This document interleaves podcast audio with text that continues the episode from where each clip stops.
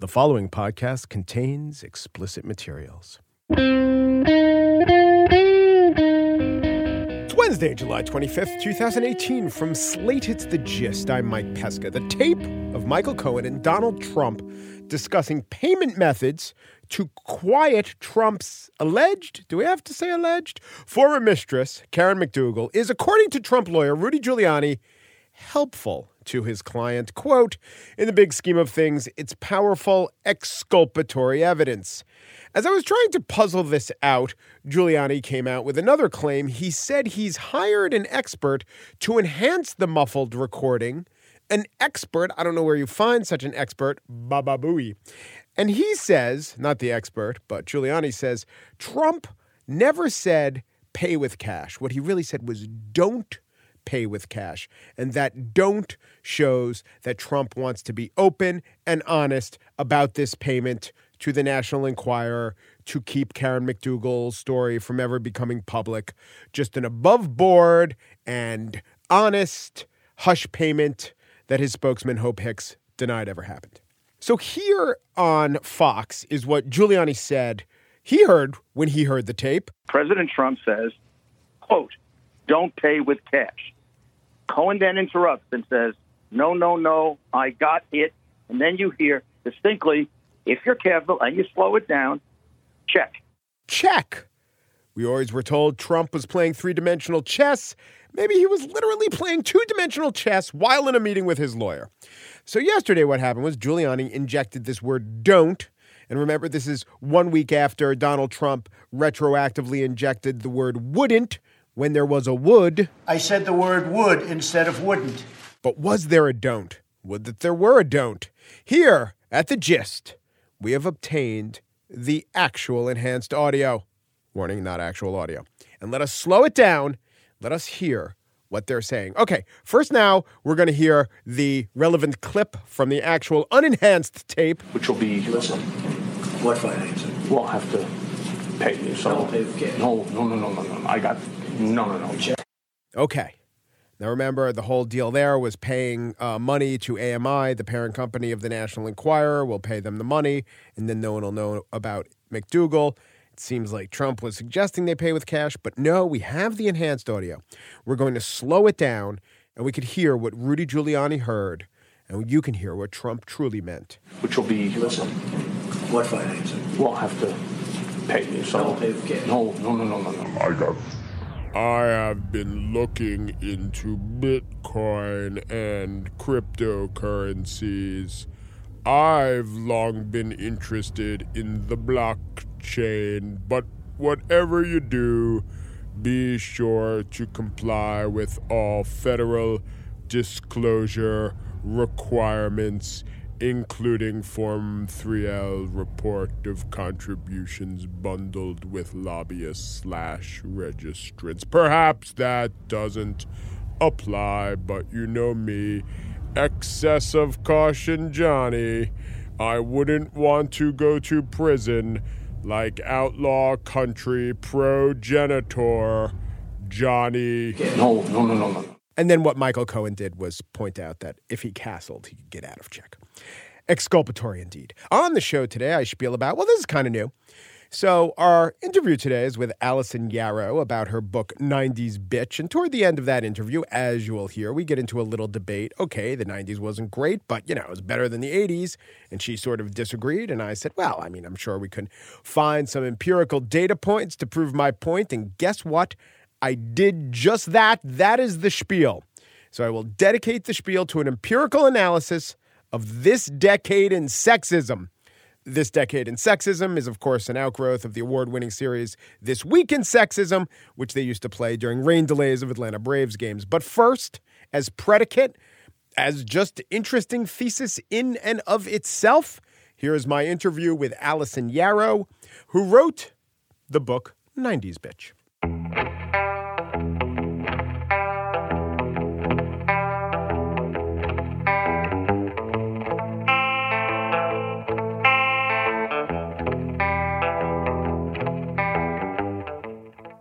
So, as part of the Gist series on books based on the lyrics of the Swedish duo Icona Pop, I give you 90s Bitch Media Culture and the Failed Promise of Gender Equality. Allison Yarrow wrote it. And hello, Allison, how are you? Hi, Mike. And this has nothing to do with Icona Pop. Zero. Just a reference to the. But but they are celebrating the 90s bitchdom. You're from the 70s and I'm a 90s bitch saying it proudly. And you're, I think, let's throw out a phrase, de-reclaiming it? Unclaiming reclaiming it? Well, I'm causing us to investigate it in a different way. Don't- thank God you didn't say interrogate. Or you do an anti-interrogation kind of. I am anti-interrogation. Yeah, Okay. less of the Latin. I have verbs. said interrogation before. We, we understand. Yeah. Okay, so f- how old are you? So I was 8 to 18 in the 90s. Okay, and so when you when we leave the decade, when you're 18, what did you think about the word bitch and friends calling each other bitch? I was part of a group of young women who thought it was a word that could be reclaimed Mm-hmm. and perhaps was being reclaimed. So 90s bitch, bitch is not a celebration of the term. Right. It was a fact that during the 1990s, the word bitch and its corollaries, derivatives were used universally to objectify and limit women's progress. And so that's what I really wanted to dig into. So Monica Lewinsky, Anita Hill, um, Tonya Harding, Nancy Kerrigan, name a woman who was making the news in the 90s and she was limited or called one of these tropes bitch, slut, backstabber, bad mom. She was encouraged to catfight with other women. It got really tropey after a while. I mean, it's it's funny because when I returned to the decade, I didn't see it like that. But now you could take any woman who made the news during that time, and she fits into this treatment. I got one exception: Who's that? Sandra Day O'Connor. Sandra Day O'Connor. You don't think she fits into that? I don't think anyone called her a bitch. Maybe not in a news article, but Yeah. perhaps in another way. Maybe you think you think Scalia. I could I could maybe over I could dig on that for you and Okay, come back. thank you. Yeah. Um, so let's talk about Monica Lewinsky because I think no one got played worse than Monica Lewinsky in the '90s, and she is the epitome of all the horrible calumny that was visited upon women who, in, in I think in retrospect, were pretty much kind of heroic. Was she the main person you wanted to write about here? She was not the main person, but I think she was the uh, quickest one to see when I returned to the decade and started to look at the stories of famous and infamous women. So, Monica Lewinsky, in a lot of ways, represents a new kind of woman uh, who was emerging in the 90s. So, she was going to work, she was earning income, she was having sex outside of marriage thanks to the expansion of birth control, and she was reflected not only in the culture, but in television shows like Living Single and Sex in the City and Ally McBeal. Um, and part of this is also because for about 100 years, the median age of marriage was about 22 to 23. But then it leapt up to 24 and then 25. By 1997, the median age of marriage was 25 years old. So women were delaying marriage and they were independent in the culture. Monica Lewinsky fits into this new kind of woman. And there was a lot of pushback to that idea. You saw these dating guides like um, Men Are From Mars, Women Are From Venus, and The Rules, which sort of encouraged women to go back to these stereotypes, sort of get back in the kitchen. You're a beautiful creature like no other. if, as long as you can make me a sandwich. Yeah. So, you know, the pushback to her in some ways was pushback to that woman writ large. But Monica Lewinsky, as many of us know who followed the story at the time, was uh, involved in a sex scandal with the president of the United States. But somehow the mainstream media narrative came to paint her as a perpetrator and not a victim. But it seems to me that so much of the mainstream media narrative and so much of the pushback, in fact, came from women. I mean, Barbara Walters and the authors of the rules were two women. it came from everyone. Maureen Dowd. I don't know how much you even write about Maureen Dowd, but you could write a treatise on Maureen Dowd's treatment of Monica Lewinsky. But there is a generational clash there, I think. Well, yes, absolutely. I think also the mainstream media narrative at the time, whether it was coming from Barbara Walters, Maureen Dowd, Newsweek, Time, all of the major media publications were painting Lewinsky in this way. Reporters interviewed her childhood neighbors who said that she wore lipstick from an early age, as if to suggest that she was seeking male attention from the time she was a child. This portrayal of her traded in sexist and misogynistic tropes, and it wasn't about sort of women doing them versus men doing them. The whole culture was doing them because we didn't know any better. Yes, But I guess my question is I'm going to stipulate that there was a lot of sexism. But when real feminists, I mean, Maureen Dowd and Barbara Walters, assessed Monica Lewinsky and maybe didn't think too hard about it, and Barbara Walters asked, Where did you get the nerve? Monica, you have been described as a, a bimbo, a stalker, a seductress. Describe yourself. And Maureen Dowd, also, you know, informed by her Catholicism and her opinions of right and wrong, comes down so hard on her. I think again, without thinking, what is what does that say? It says that in the 1990s, there was a broad campaign of sexism and misogyny in the mainstream media and in society at large. And so anyone who was a participant in either of those places was part of creating a persona for Monica Lewinsky that she was somehow to blame for this scandal. Also, Bill Clinton had already been elected, and there had been lots of charges of infidelity and affairs and, um, you know, disgusting behavior levied at him. So I think what also happened was there was this sense that his, as one journalist who covered the story at the time told me, he had a horn dog persona. Yeah. That had been decided already. America had agreed to elect someone with a horn dog persona. And so, in that way, he was not culpable. So, the only person who could then be culpable was the victim. Yeah. You know, his advisor said you drag $100 through a trailer park and you, will see who comes out. And they also talked about bimbo eruptions. But a lot of the discussion was, you know, where the discussion went was not to really analyze how sexist we were being as a culture, but how kind of sexually repressed we were being. And we looked at the French and we said, well, their president has a mistress, and isn't that something that we should emulate? Why are we so hung up on issues of sex and marriage? I think that's what progressive people, feminists trying to do the right thing, that's where they wanted to take it, rather than saying, why are we giving Monica such a hard time? Hmm. Well, abstinence only sex education became really the kind of sex education many children were getting in the 1990s, myself yeah. included, growing up in Macon, Georgia. So that was, you know, we were not learning about authentic sexuality. We were not learning uh, about pleasure. We were learning about body parts and sort of uh, elevating male sexuality and diminishing female sexuality, calling it wrong, calling it bad, um, all of the things that Monica Lewinsky in many ways came to represent, these sort of negative portrayals of female sexuality, which in many ways are rooted in fear. Women uh, involved in any kinds of stories, particularly crime stories, when they should have been victims, they were often villains. Yeah. Lorena Bobbitt, uh, Anita Hill, Monica Lewinsky, yeah. Amy Fisher, Tonya Harding, the list goes on. You're right. Lorena Bobbitt was, I mean, a, a horrific victim. She was repeatedly victimized, repeatedly raped by her psychopathic husband. Who threatened to deport her. Yeah, that, she's Guatemalan. That's another major aspect. Since the book came out, I think I Tonya was you wrote about it in the book, but had you seen it by the time the book came out? No. Okay, so what are your reflections? Uh, what are your opinions of that? Because it does the film or the story. No, the film. The film is feminist, and it shows that she was abused, and I think it really, for the first time and fullest time allows her her say. The film is brilliant. Yeah. Tonya Harding has gotten a reconsideration thanks in large part to that film. Nancy Kerrigan, on the other hand, deserves a reconsideration yeah. also, yeah. but has not gotten one in the same way. She was absolutely victimized uh, as badly as Tonya Harding or worse during the 1990s. By society or by Tonya Harding?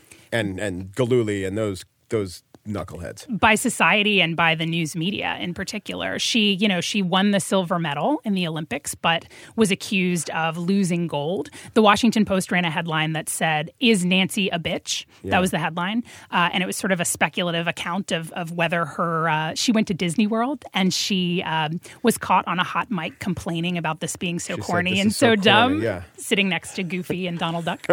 uh, and so there was this reconsideration of Nancy Kerrigan. You know, perhaps she's not the ice princess that we thought she was, or perhaps she is the ice princess, emphasis on ice. Uh, so her story really hasn't gotten the same treatment. Um, let's talk about Courtney Love for a second. So, if I agree with you on Lewinsky, I am not a Courtney Love fan. Actually, I like her music and her persona is fine.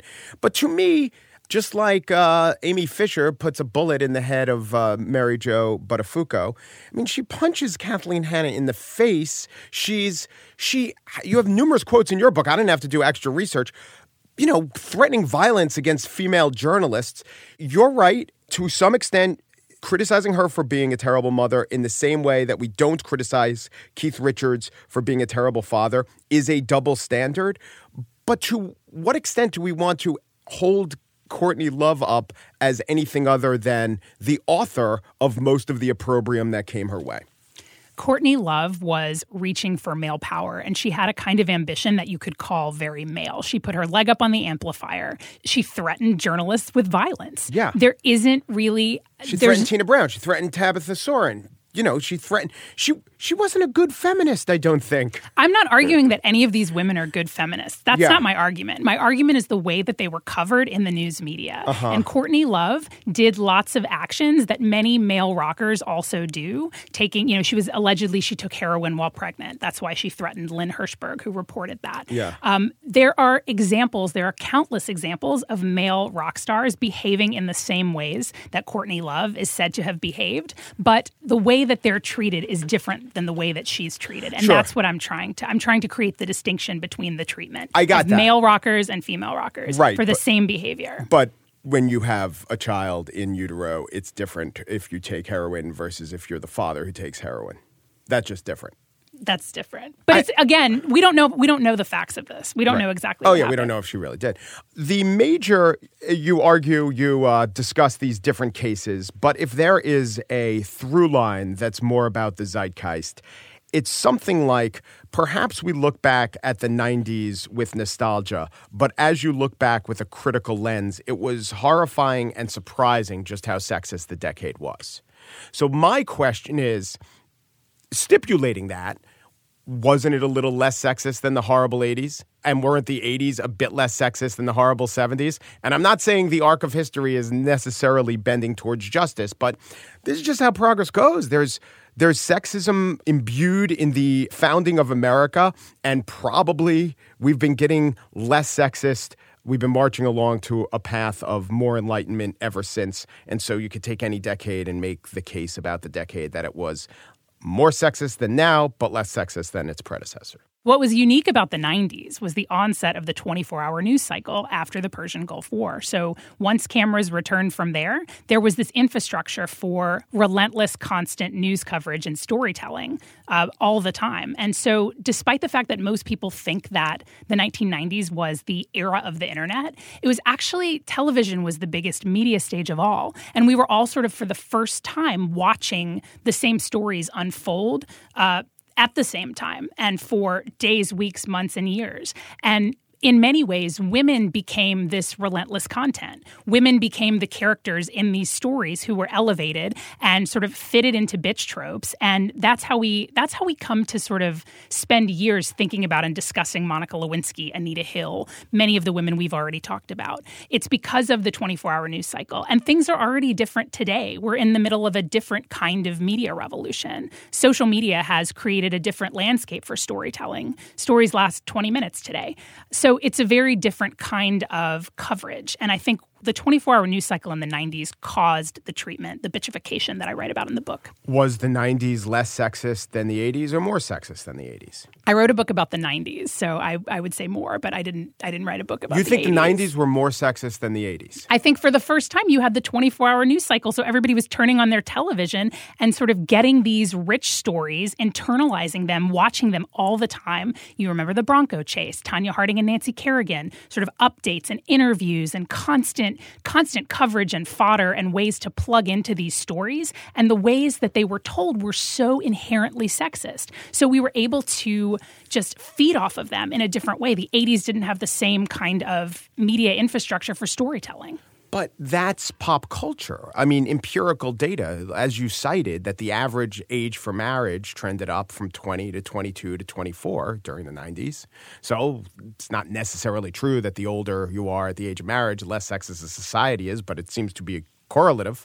And if you look at access to reproduction, it seems to have been a lot better in the 90s than the 80s. And if you look at, I don't know, I think that we could probably take a bunch of, you know, empirically determined points of data and show that every decade had been a little less sexist or a little better for women than the last. Feminism absolutely made strides in the 1990s. There are many examples of that, like the median age of marriage rising. The Riot Grrrl movement is another sort of example of um, a movement that created the idea of female anger and really put it into the popular culture in a big way, politically and musically. I like to talk about them. But even though there were sort of empirical gains in the 90s, pop culture is incredibly important for shaping our perceptions and what we believe is possible for us as human beings, but particularly as women, because there are so few women in power. You know, name your sector sports, politics, entertainment. It's still the case that men, by and large, run these fields. So it's difficult for women to even envision themselves in these places. And so, in the ways that the 90s popular culture created sexist tropes for women, women, it did a tremendous disservice for young women coming of age that decade and really for the millennial generation who internalized these narratives and really grew up thinking that what they could be was limited. All right. Allison Yarrow is the author of 90s Bitch Media Culture and the Failed Promise of Gender Equality. Thanks a lot. Thank you.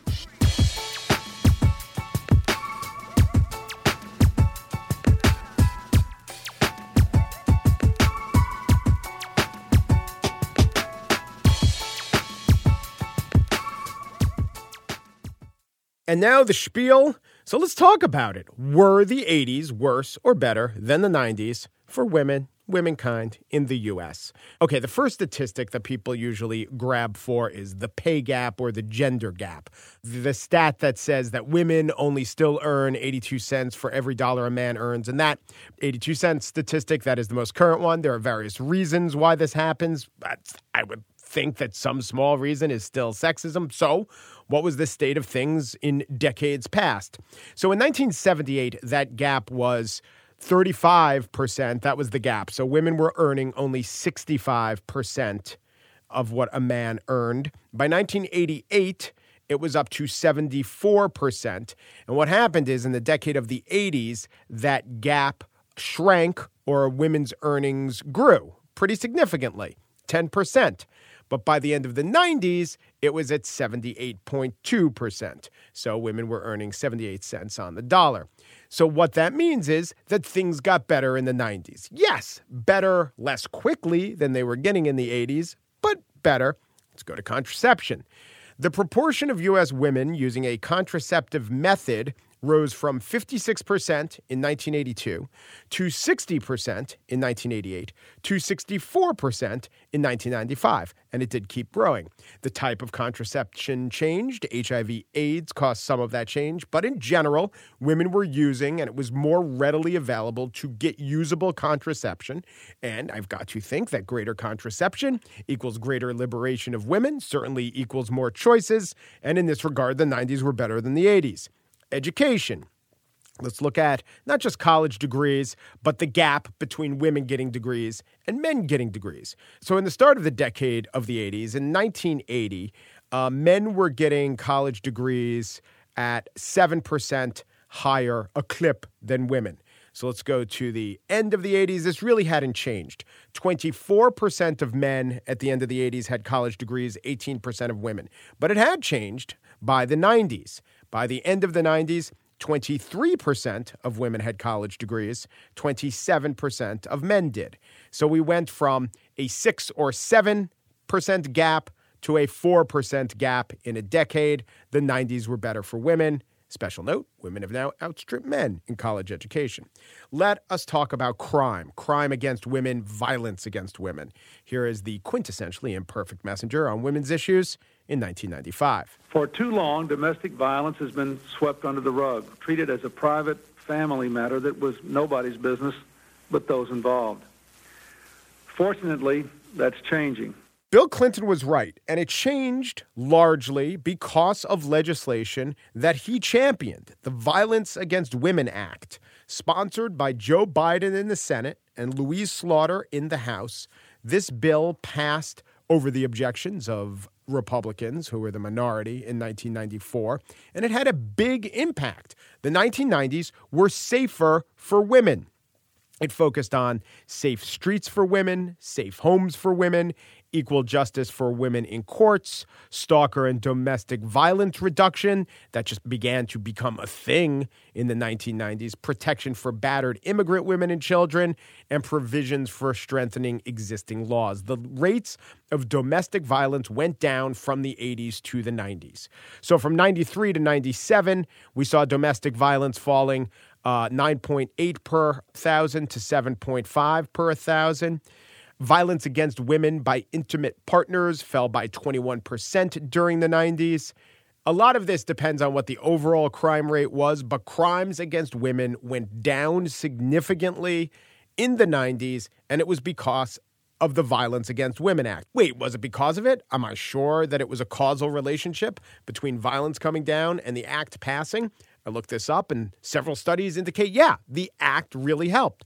This one study I read suggested that the Violence Against Women Act significantly strengthened victims' involvement with criminal justice, such as prosecutors and court officers. In addition, the study suggested that domestic violence has been declining and victims' responses to domestic violence has increasingly involved the criminal justice system. And it concludes that the Violence Against Women Act has had some success. And what was really going on was there was an awakening or a dawning on people in the 80s. The state of Minnesota had its own Violence Against Women Act in the 80s, and it gained steam. And by the 90s, it went national. But what it adds up to is that things were not better, but less terrible for women having violence perpetrated against them in the decade of the 90s as compared to the 80s. Another statistic, and this just isn't more men going to jail or less women being abused, just that looking at the services that were available. In 1986, there were 336 legal service programs serving victims of domestic violence. By 94, that was up to 1,190. By the end of the decade, it was up to 1,441 programs. So it almost quintupled from the 80s to the end of the 90s. Let's look at representation in government. In the beginning of the 80s, in the House of Representatives, 17 women. By the end of the 80s, there were 26 women. But by the end of the 90s, there were 67 women in the House of Representatives. Now it's 104, so that's better, but I just like to point out that the number more than doubled in the 90s, which was much, much better than the 80s, and it's actually much better than since. In 1980, there was one female senator. Now, for most of the decade in the Senate, there were two female senators. Nancy Kassebaum was always one of them, and then Barbara Mikulski by the end of the decade, and Paula Hawkins in the beginning. And in 1999, there were nine female senators. Nine female senators. It's really easy to do the math on the Senate, right? That's only 9% of the Senate population for what should be 51%. But again, a lot better in the 90s than the 80s. So, what I'm doing is I am taking a grab bag of data. I am taking a grab bag of statistics, but we use statistics to reflect society. What Allison Yarrow did was to take a grab bag of well known people and use their treatment and the things said about them to show that the 90s did not live up to our ideals of today. Our ideals are still probably a lot less than ideal. And both ways of looking at sexism or what the decade meant for women are valid, and there's usefulness to it. But I want to leave us all with one last survey. YouGov asked people a couple years ago Do you personally hope that the United States elects a woman president in your lifetime? 66% of respondents said yes, and 34% said no. By the way, 29% of women said no, and it was 60 40 for men. 40% of men don't want a woman president. Just anyone. Well, what if she cuts your taxes by a million dollars and put your face on a stamp. Doesn't matter. Don't want a woman. Now, that's a one off poll, and I think it was particularly inflected by Hillary Clinton. Gallup has been asking that question Would you vote for a woman president? Would you vote for a woman president? They've been asking it since 1937, and uh, only a third of the people said yes back then. But in 1987, it was up to 82% said, I would vote for a woman president. That was the highest point of Gallup asking that question. They didn't ask it every year. 1987 was the last year they asked it in the 80s. By 1999, that number was up to 92. 92% of Americans said they would vote for a woman president. In 2016, 92% did not vote for a woman president, but you know, it was a hypothetical. And the number increased from the 80s to the 90s. I do not think when it comes to social justice, knowing how far we've come is the most important thing. I think it's a self assessment of is this fair or is this not fair? Is this the way it ought to be?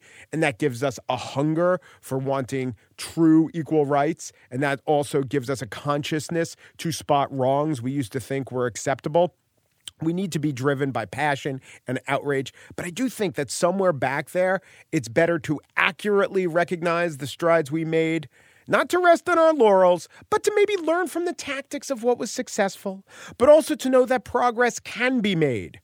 And also to know that progress isn't always reflected in the difference between Joan Collins and Shannen Doherty, or the trend lines between Jane Pauley and Katie Couric, but overall, taken from statistics reflecting millions of American women.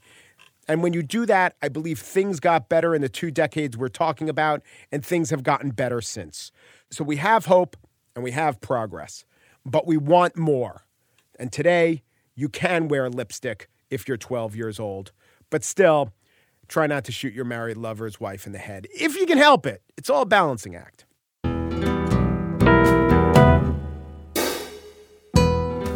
That's it for today's show. Pierre Bienaimé and Daniel Schrader produced The Gist. They baked in a couple of secret references that only an enhanced audio engineer can really make come to life. Steve Lickteig is executive producer of Slate Podcasts. He wonders if there is a frequency that can only be heard by Rudy Giuliani and koalas. And if so, why are we denying that demographic its own podcast? The Gist. I have an admission. Ever since he moved to 9 p.m., I set the DVR, and so Michelle thinks that we're watching the new Will and Grace or Real Housewives. But in the background, I am secretly recording Chris Cuomo. So me and Michael Cohen now have that in common, in addition to frequently untucked shirts. One day I might be a fixer. Um Peru, de Peru, do Peru, and thanks for listening.